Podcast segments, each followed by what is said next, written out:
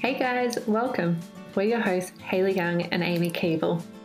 Our heart is to encourage you, add joy to your life, and be a small reminder that you're not in this crazy motherhood journey alone. We have each other, and most importantly, we have God every moment, every day. This is our village. Hey Haley, how are you? I'm good, Amy. How are you doing? I am good, thank you. I am just feeling uh, quite good, I guess, because I've Yeah. just come off oh, out of a week of having COVID. I finally Yeah. got it, or it finally got to me. Coming up on on the other side of it, that is amazing that you're feeling better. Mm-hmm. Crazy that you finally got it. That sounds like it was a good thing that you've been waiting for. Crazy that it happened though. Like it's just been a long time that neither of us have had it. So yeah, you guys still haven't now. had it. Yeah. And Ben and I have had, if you haven't listened to our other intros, um, we've had like just so many close contacts that we're like, wait, Yeah. how how did we not get it? We are just like, yep, this is our time. And then no. Yeah.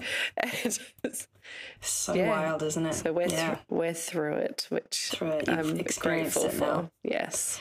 yeah. Well, I'm very glad to hear that you're doing well. Everyone's doing well on the up. Yes. free from your house now. Thank So you, that's good. everybody. All of the good things. wow, that's a big week. And Mm-hmm. we had a big weekend as a country. We had the election on this weekend. It's a big time. Mm-hmm. Lots of stuff happening. It has been a big weekend, yeah. Mm. And Yeah. I won't get political, but I will say that it's been, I think it's pretty cool to see um, so many women win seats. Mm. Um, It seems like more than, I don't know statistically what it is, but um, but it seems like t- it's a really good, healthy change. So, That's awesome. yay to those women. Yeah. Yeah.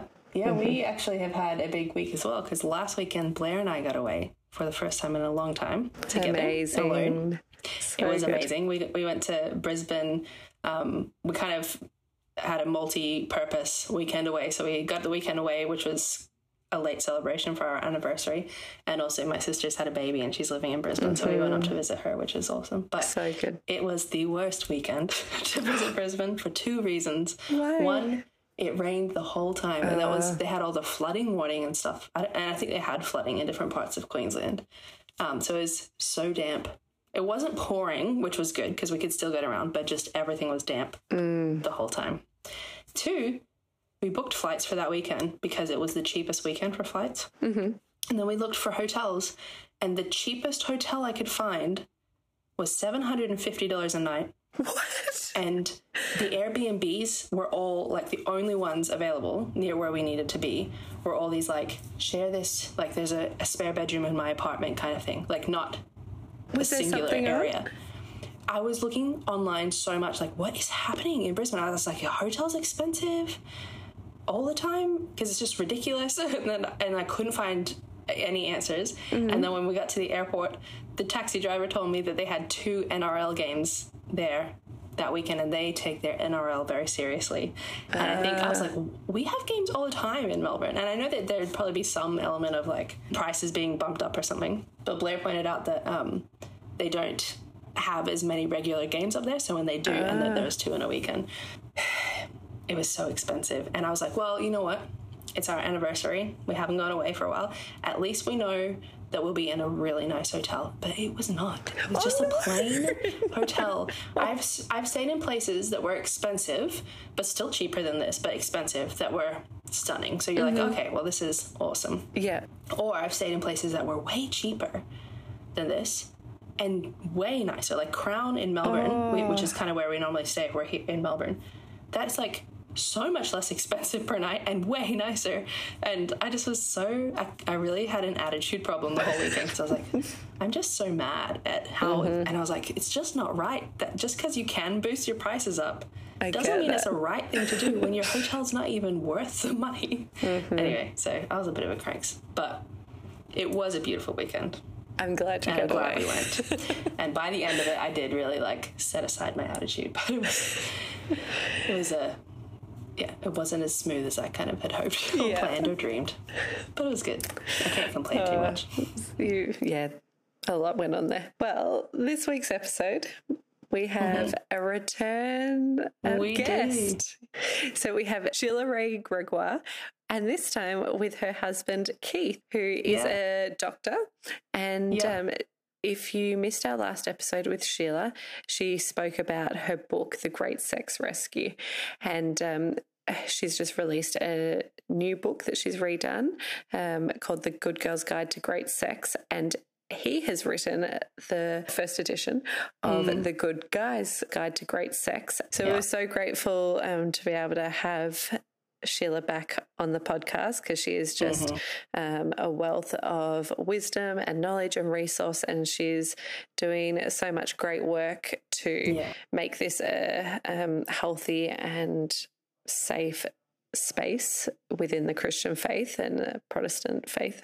Um, and so we're just really grateful for the work that she has done, is doing, and to have her and her husband, who was fantastic, on the podcast. Yeah, yeah, we really hope an encouragement to you guys and would highly recommend sharing mm-hmm. this one. And if you haven't listened to the one that Haley mentioned as well, the one we've done with Sheila before, definitely have a listen to that one too. Mm-hmm they're both incredible. Absolutely. Incredible conversations. Enjoy. Today we have just such an honor to be re interviewing a guest that we had on last year, and honestly, one of our favorite guests, mm-hmm. and one of the guests we got the most feedback from. People just being encouraged by and challenged by. So we're so excited to be having Sheila Gregoire back on the podcast. And she's brought along with her her husband, Dr. Keith Gregoire. They have both been working on two different books, which we're going to be chatting to them about in this episode. But Keith is a pediatrician who's passionate about families and marriage, and he's worked alongside Sheila in her ministry with marriage in many, many different ways. So we're so excited to hear from your wisdom today. Thank you so much for making the time. They're over in Canada. It's a lot more complicated when you're trying to do international interviews. So we're so grateful for you guys making that time and being willing to talk to us today. Thank Welcome. you. It's fun to be here. Yeah, thanks for inviting us. oh, it's our pleasure. And I do want to share at the start that um, last time we had a few friends say, okay, I saw the topic of your podcast, and one friend in particular, she's like, when I see Christians and sex, I think I don't want to listen to that because mm. I just don't agree with nearly everything mm-hmm. that's taught. And she's like, and then I thought, no, Haley and Amy wouldn't surely share what I don't like about Christians talking about sex. So I'll listen. And she's like, it was so good. This is what we need to be talking about. and I was so mm-hmm. glad because she's like, I'm going to tell all my friends that they need to listen to it. Um, and that's what we love about your work. Yeah. Uh, it's super powerful. So, congratulations on your revamped book and your new book. Um, and thank you for the work you've done for them. I first read The Good Girl's Guide to Great Sex nine years ago when I was engaged. I found it in our Christian bookstore, and I'm very glad it was the one that I cho- chose to buy because yeah. I didn't know much um, or the difference between yeah. all of the books at the time. Um, but it was a blessing and I learned a lot. I was encouraged. It was safe. So, why, Sheila, did you decide that it needed to be updated and expanded? Mm. Right. So, I first read The Good Girl's Guide to Great Sex in 2012. And, you know, I. I like a lot of it, but mm-hmm. since I wrote that, we've done so much more research. So we've surveyed a total of, I think, 32,000 people now. And I've just learned that some of the way I portrayed things was too simplistic and gendered. So even though I talked, for instance, about how sex is supposed to be intimate, I also said things like, you know, men um, men make love in order to feel loved, whereas women need to feel loved in order to make love. And I just did a lot of gendered assumptions, which, while those might be true in a lot of cases, they're not necessarily true. And I really found in our surveys that the gendered assumptions hurt people. And so I thought it was more important to talk about principles rather than things that may not actually apply to a lot of couples. Mm. So I wanted to do that. And then I also wanted to spend a lot more time talking about orgasms. So I wanted to beef up those chapters quite a bit. okay, so it's worth the reread. That's what you're saying. Yes. yes. That's awesome. That's really good to hear. And I think it's it's really commendable as well for an mm. author to be willing to do that because that's a huge process, I'm assuming. And it shows a level of integrity. So thank you for mm. being being even willing to address it. Yeah, it's funny. At first, I thought I was just gonna kind of take out two chapters and add an extra one and then change a few things. But I think I kept all of three sentences. Like I just did it up. Once I got going, I just revamp. changed the whole thing. So. Yeah. Well, yeah. I mean, that's that's ten years of experience and learning, and mm-hmm. and like you said, with all your research, that's a, a wealth of knowledge to be adding Mm-hmm. to the mm-hmm. resource in the first place. So, the other book that we're discussing today is I'm going to try and get this right The Good Guys Guide to Great Sex because good guys make the great lo- great lovers. Is that right? Mm-hmm. Good guys guide to great sex because great guys, good guys make great lovers. Mm-hmm. You got it. So, why did you see the need for a men's companion book? And can you tell us why it is that good guys make the best lovers. well, the whole book's about that. So, how just summarizing in one right? sentence. uh, yeah. Well, I mean, I guess that the big thing is is that I think that in the church we've been taught a lot of things that are that have been damaging to people's views of sexuality. Um, like your friend who didn't want to listen to your podcast because she was afraid mm-hmm. of what she might hear. Mm. It's well known that the church segments of the church have taught things that have been harmful and have not helped people. Um, and the thing I think is is that what women have been taught that is harmful and what men have been taught that is harmful are different things. Mm. So we've both been given some bad information, but the yeah. information is different for the different genders. And so the, we need a book for the guys too, so we can mm. tackle the issues that the guys specifically are wrestling with. Mm-hmm. And your audience, Sheila, on social media, I would say, is predominantly females. Have you found that they have been the ones to share the new book with their husbands, or have you had a new male audience come your way? Mm. I think ever since The Great Sex Rescue was published, which was our, our book that was out last year, we have had an increasing number of men on mm. because guys are frustrated too. Mm-hmm. I mean, mm-hmm. guys know that the information out there isn't very good. And I think people are just looking for something that is healthy. One of the issues I that that we are seeing over and over again in the church is that sex is portrayed as what I would call a male entitlement and a female obligation. Mm-hmm. So men need sex, and so women need to provide it so that men can love them and appreciate them and the marriage can be in harmony. And this, this is this this results in all kinds of craziness in marriage where mm.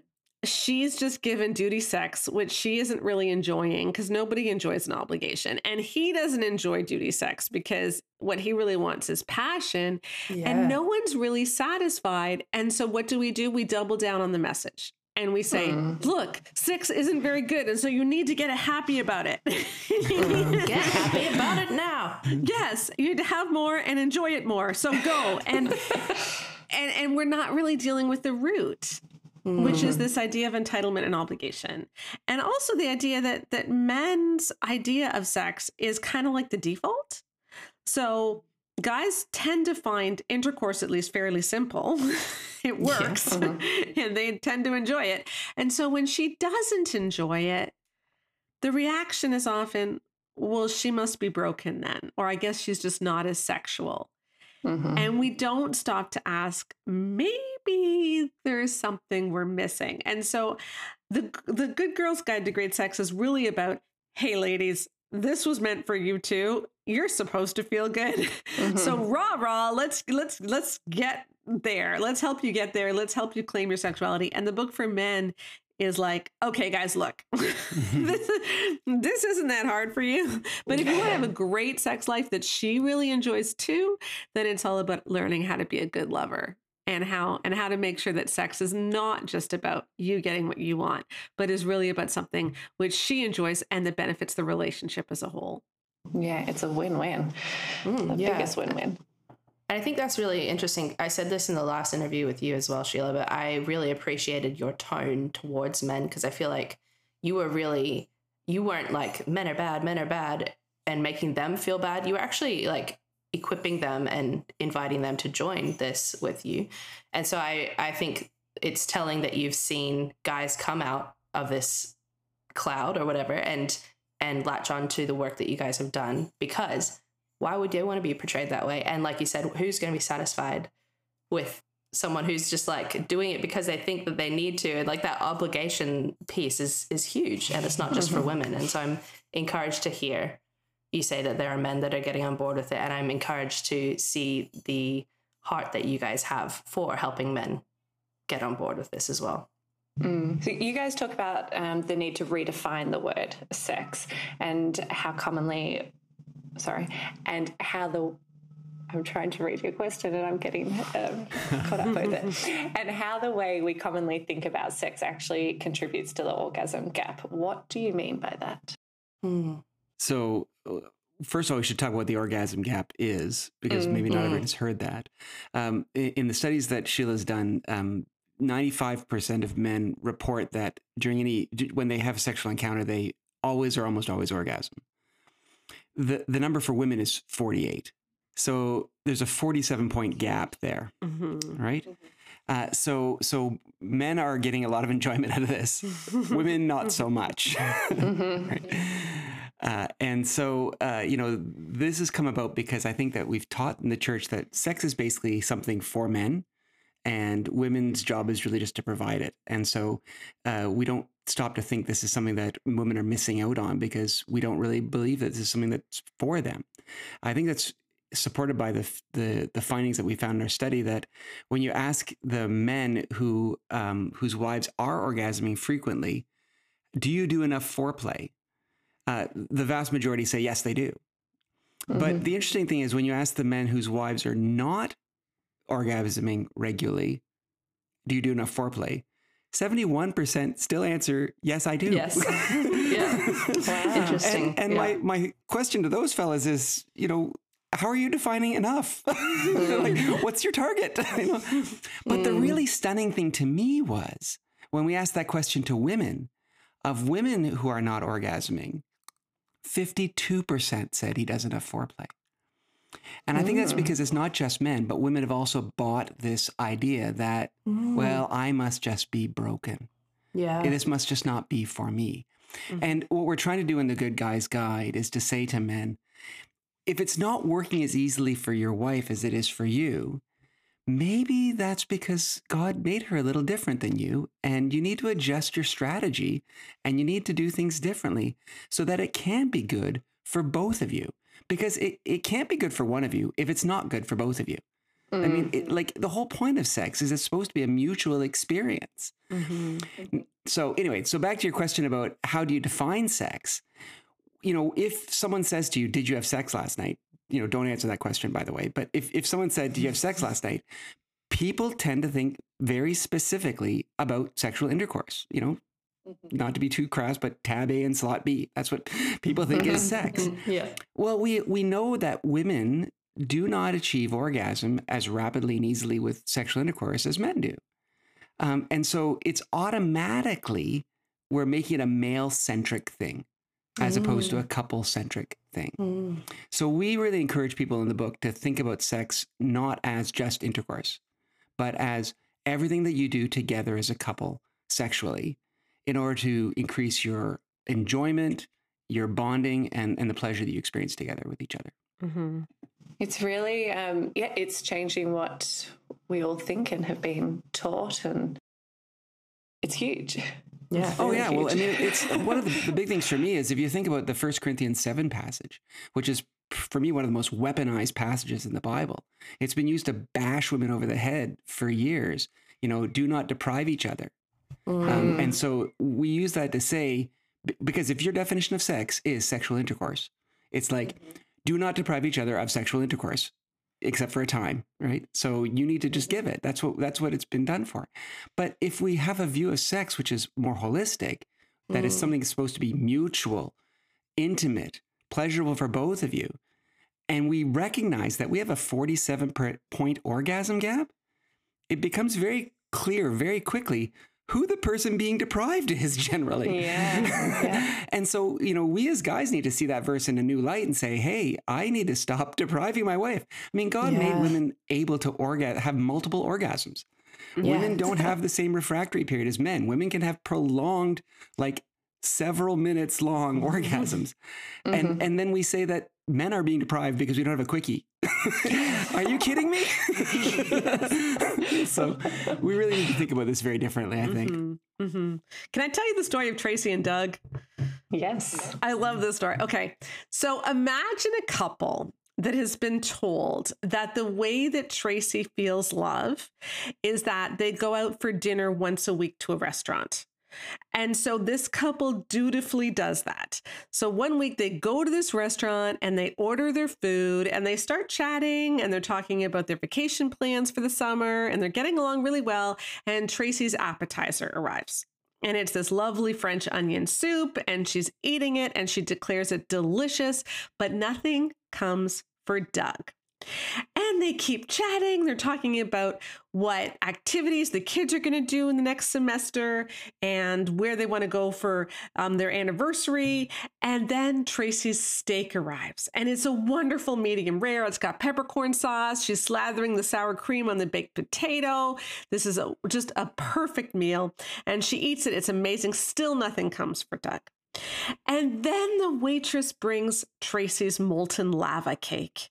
And she puts her spoon into the chocolate and it pools on her spoon and it's great. And she's gushing. And just as she's about to finish, Doug's chicken wing appetizer arrives and he eats one and then he eats another. And then Tracy stands up and says, Man, that was just a wonderful meal. I Mm-hmm. love doing this with you. And then she walks to the door. And Doug stands up and looks forlornly at the four chicken wings that are still on his plate. And he follows Tracy out of the restaurant. Now, imagine they do this exact same thing week after week for 10 years. How much is Doug going to like going to restaurants? Not at all. And what is wrong with Doug that he doesn't like going to He must be Now, imagine that Doug is also told. Nothing wrong with the restaurant. yeah, imagine, Exactly. Imagine if Doug is also told, but Doug, you don't actually need to eat. All that you really need is the conversation. Yeah. You were just built for conversation. And so watching Tracy enjoy herself should not bother you Mm. because that's not what you were built for. Mm-hmm. Wow. That is so basic. You say it like that, it's just so basic and clear. And Yep. the injustice of mm-hmm. those chicken wings. That's so mm-hmm. true because I think it's not only just you're sitting there enjoying watching somebody else, but yours is finally on the table. It's finally nearby, and then it's taken away Within from you. reach. Within Yeah. reach, yeah. And Sheila has many women who've written to them saying basically, I've just shut down my sexuality because getting a little bit going and then never getting there is just too much for me. Mhm. Um, and so they've they've just shut it down. Okay, we just do it for him. Yeah. Mhm. And, and I- I think men don't want that. I, I don't think that good Christian men want that in their marriage. Uh, and but the thing is that we've been taught for such a long time that it's like Sheila said, an entitlement for us, and it's for us and not for her. That a lot of guys don't even realize that they're being Mm. selfish lovers, and they don't understand that that's the case. Wow. Um, And Yeah. we're really hoping this book will shake that up and and make guys be just just amazing lovers in the bedroom and because we think that that you can have an amazing sex, sex life as as a Christian couple if you do really Mhm. understand what it's about. And, and the book's also very practical too. Not just this. We talked a lot about the philo- philosophy and that sort of thing, but the book's very practical too. It talks a lot about the sexual response cycle, like how the body actually works. Um, because a lot of guys might be okay, okay, I'm with you. I I want to make this great for my wife, but they have no idea where to start. and so the the book talks a lot about the details of that as well too. and so does women's. They both do. And and the, the aim in both is just to understand that you may not look the same when you're getting aroused. Like you don't necessarily get aroused in the same way or at the same tempo. And that doesn't mean that one person is more sexual. This is what's really key to understand. The reason that we think that women take a long time is because men are relatively quick. Like if men Mm, took 45 minutes to orgasm, then women would look like rockets. Right? It's not it's not that we're slow. It's just that in comparison to him, Mhm. women tend to take longer. That's not necessarily true in every relationship, but it's true in most. Mhm. And so the idea is, well, if he if he gets excited faster, if he um, is able to orgasm faster, then he must be more sexual. and yet that isn't true at all. And just because she takes longer to warm up does not mean she doesn't want sex. Mhm. And it doesn't mean she can't enjoy it as much as he does. And so we just need to understand how our bodies work. That's so Yeah. important. Yeah. And I love that it's practical too, because even it, guys potentially have no idea how to even start, but even even explaining that as a woman, it's a really and I think one of the reasons we're in this situation is it's really hard to explain what you need if you know that it takes so long. So I'm glad that it is practical and hopefully, yeah, super relevant to people that are reading so they can apply it. Mm-hmm. So you, you referenced before a study that you did, and you guys conducted the largest study of Christian men and women to determine their marital and sexual satisfaction, um, which was incredible. And we both took part in that, I think. early on. Thank you. So, I know it was um, super long. I actually love I love surveys, so it was really good. and you don't get surveys about your sexual satisfaction that often, so it was it was a unique one. But what was the most interesting finding from that research for you guys, and how does your how do your books touch on that? well, we had one for my women's and one for my men's. Do you want to talk about the lust one? Yeah, sure. I can talk about the last one for the Yeah, guys 1st Yeah, okay.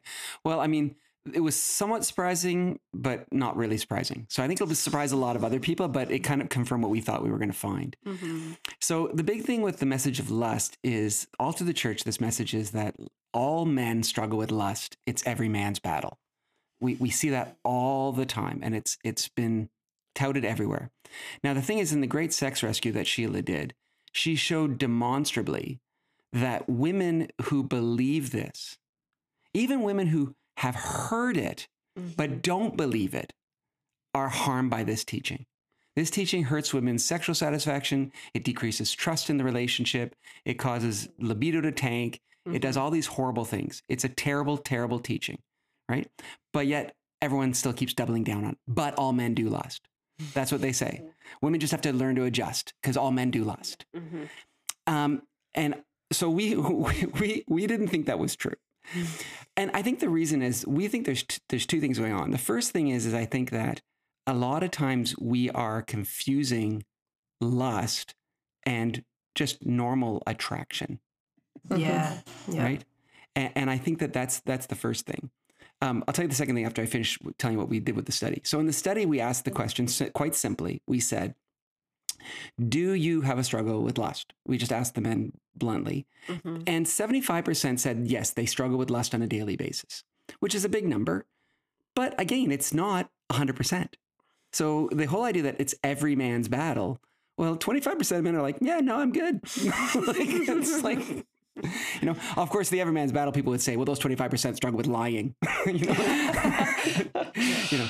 But but we we want we thought there was something else going on. So we actually asked specific questions. Like we gave vignettes where we said, okay, so here's a situation, and what would you do in this situation? And we used, for instance, an ex- example of a woman in a in a grocery store parking lot bending over to get her child out of the car seat before you, she goes into the grocery store, and you see her. And would you do this? Would you take a mental picture of her for later? Would you, you know, like lust after all these things? We sort of we did these things. What would you do? And most guys would just go into the grocery store and finish their list, right? And by, I need to say the reason we chose that that is because that was an actual example in every man's battle Oh, of, of guys struggling with women taking Yeah. children out of car seats in grocery store parking So lots. just So- leave your kids Yeah. in the car seats, mm-hmm. girls. Yeah, exactly. tripping up the men. Most of the vignettes came from Christian books. This Everyman's Battle, some of the some of the books from Shaunti Feldhahn as well too. And the thing is, is we wanted to be true to the actual vignette, and we wanted to give every option, including the ones presented in the Christian book. So some of our answers were, "I would go into my car and masturbate," because that was what was put in the Christian books. Which is and so- yeah, I know you're shaking your head, you know, and you're right, Nobody chose that. rightly so. But I'm very glad to hear it. but we we were thinking people are going to think we're crazy and perverted that we're going to put this here but we really wanted to say look this is but we're laughing but this is what our christian bestsellers are saying mm-hmm. this is what our christian bestsellers are saying perhaps you have um, let a woman go up the stairs ahead of you but not to be honorable because you want to check her out as she goes up the stairs. Perhaps you've sat in your rented car outside a gym and watched women bouncing in and out and then masturbated in your car. Like that's what it says Good in every man's battle Like Wow. it's just Wow. crazy. So anyway- Oddly specific, but It- it, it Yeah, is. like okay, we know one person that did this.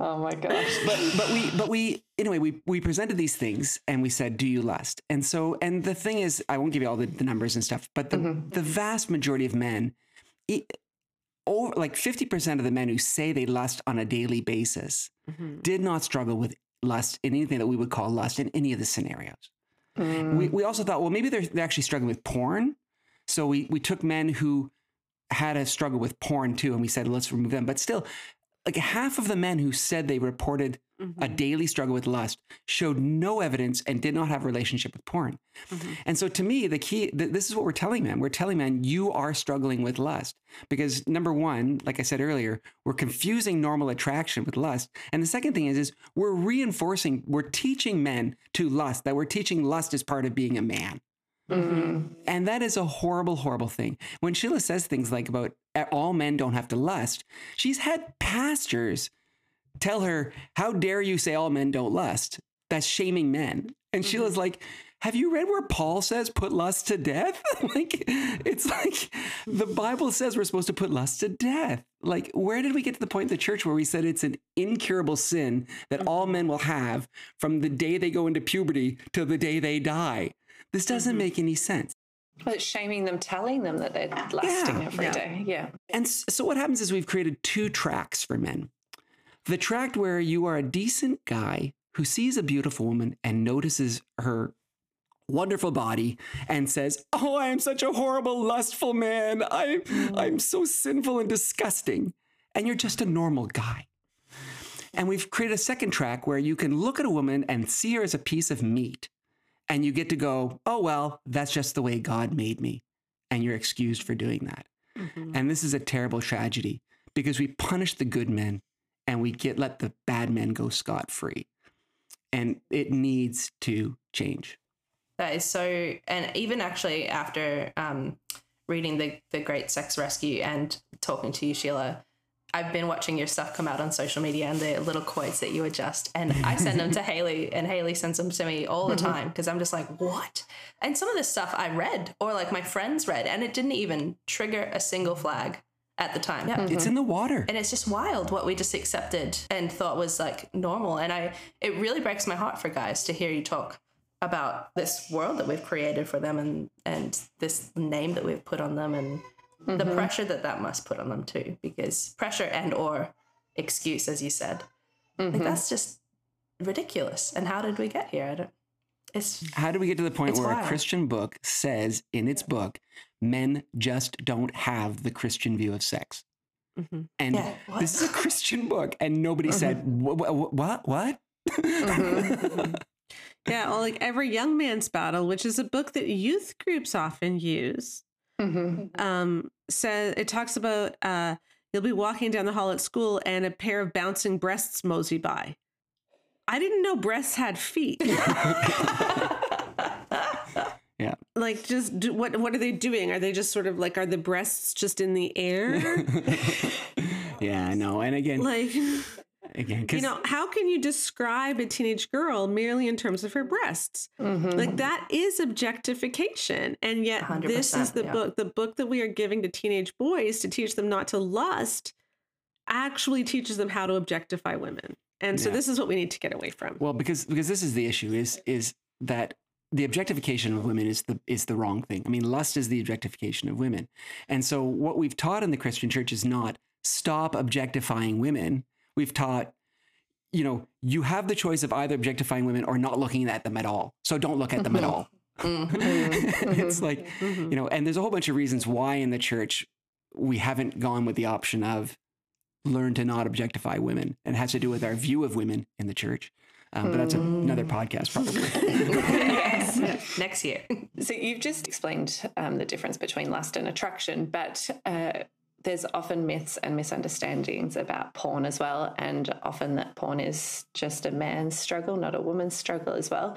Um, how do you encourage couples to get real about recovery, and what's your encouragement to them? Yeah, again, it isn't just a guy's struggle. So we need to remember that that a lot of women um, use porn as well. This is a really difficult conversation. Um, and we need to be very careful with it because I'm worried that some of the way we talk about porn makes everything very defeatist. Like once you've watched porn, you will never have the sex life you were meant to have. You've wrecked everything forever. Because if that's what we tell people, and we also know that upwards of like 80, 85% of teenagers are going to see porn, then do we really believe 80 to 85% of teens can never have the sex life they were meant to have? Like, we need to be very mm. careful with how we talk about this. And our studies did show that if you watch porn in the past, but you stop, you, and you get rid of any kind of entitlement towards sex. So you get rid of the pornified style of relating. You really can enjoy a sex life in a marriage, which is just about as good as if you had never watched porn at all. Like it's not that statistically different, especially if you stop before marriage, but even if you stop once you are married. And so I, I do want to reinforce that, that it's not like you are wrecked forever. Um, and, and that's what Jesus is all about, right? Like the Absolutely, whole yeah. point is that is that there is renewal and there is forgiveness and there is um there's just rebirth and and so I, I really want people to understand that you haven't wrecked everything forever um also you know the numbers are not as bad as we often hear. Yeah we found we found that 50% just about 50% of married evangelical men are currently watching porn which is bad. I'm not saying that's that's okay like that's bad. Most of them are using it intermittently or rarely. Again still bad but it's not 80% because we often hear 80% quoted.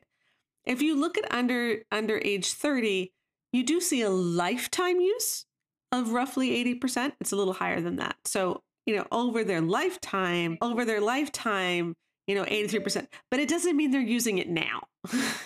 Mhm. and and so that is really important to distinguish between those those things.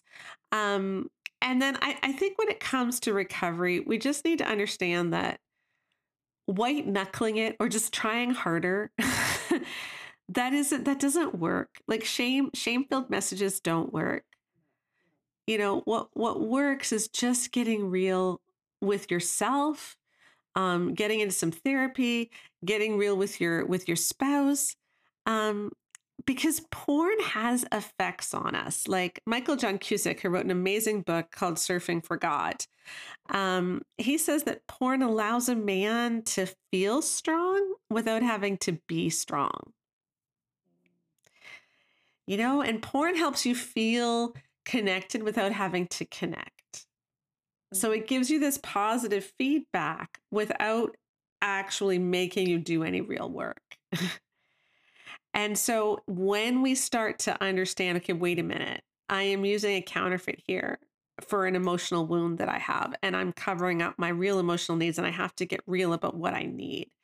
Um, and I have to learn to express that, you know, to a counselor, to your spouse, whatever. That's really the route through is to understand that yeah i i've covered stuff up with porn. Have you seen any link between the women that have turned off their sexuality with their partner and then their use of porn to, I guess, get some kind of satisfaction oh yeah. that's not coming from their husband? that's a good well that was the whole thing when 50 shades of gray came out too right? A couple of years ago is is women were reading this like crazy because it was you know it was a way to to feel sexy even when their husbands weren't doing anything for them. So it was this escape and this release. And again you know what really feeds the sexual relationship and sexual desire is vulnerability.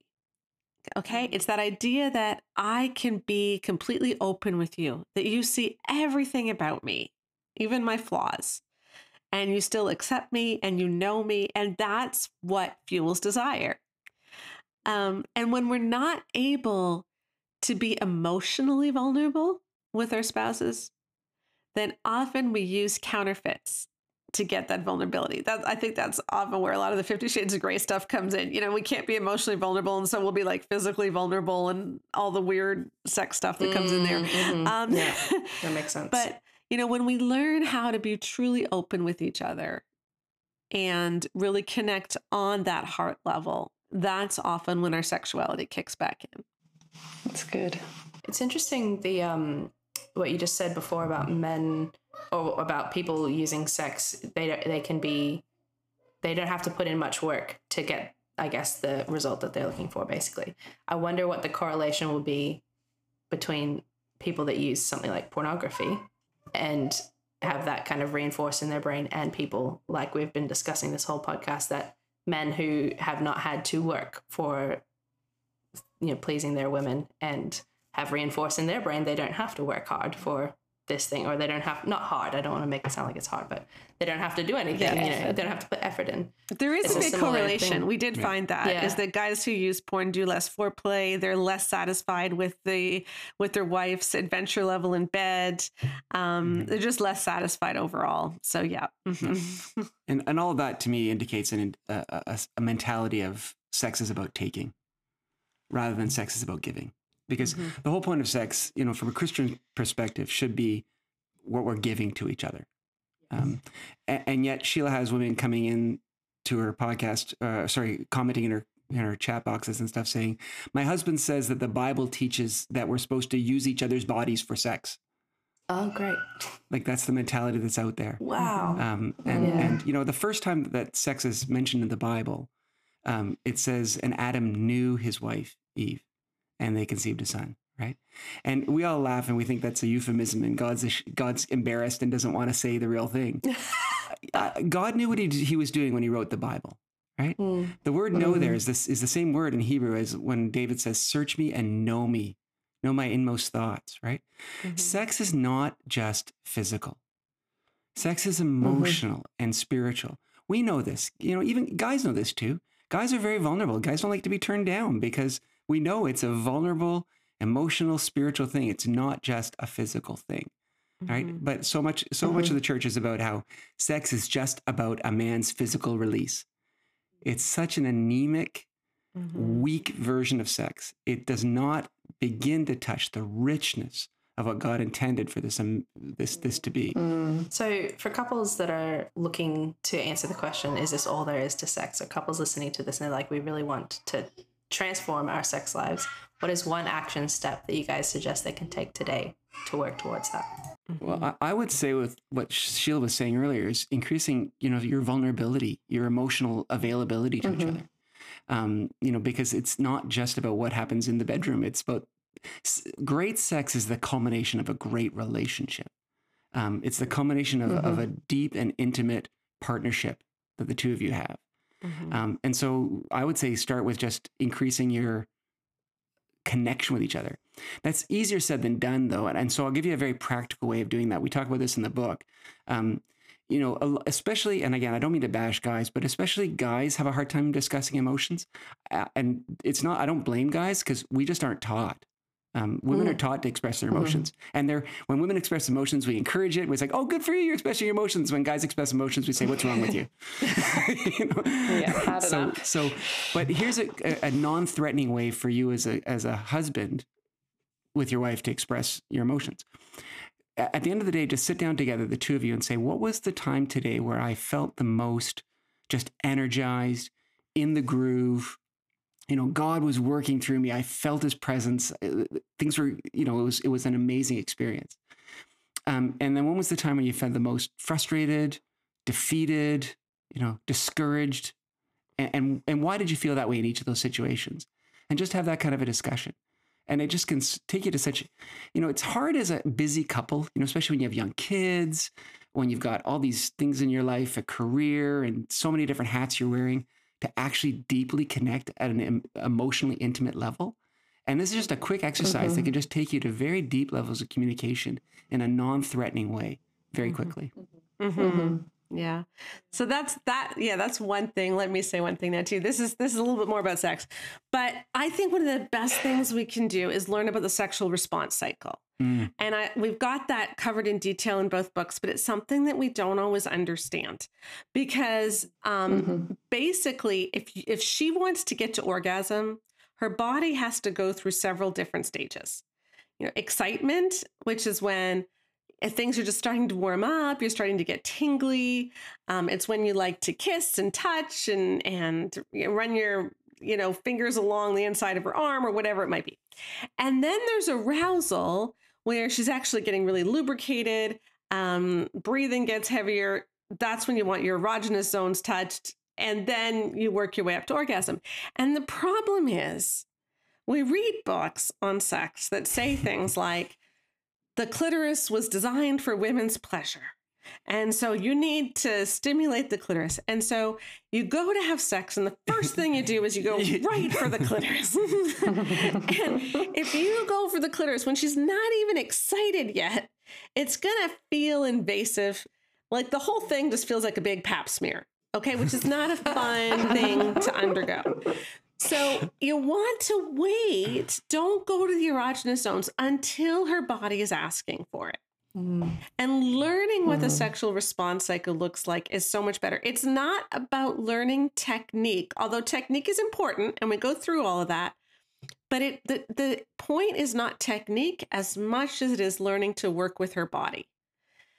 And you know, understanding how her body works. And it might work differently on different nights, you know, at different times in her cycle. Mm-hmm. If she's breastfeeding, um, if she's going through menopause, if she's going through stress, his body might work differently if he's going through stress. So just learning how to work mm-hmm. with your bodies and paying attention to your bodies instead of seeing sex like a paint by number thing.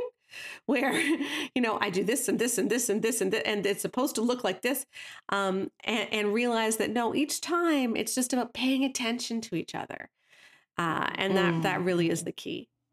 Yeah, that's awesome.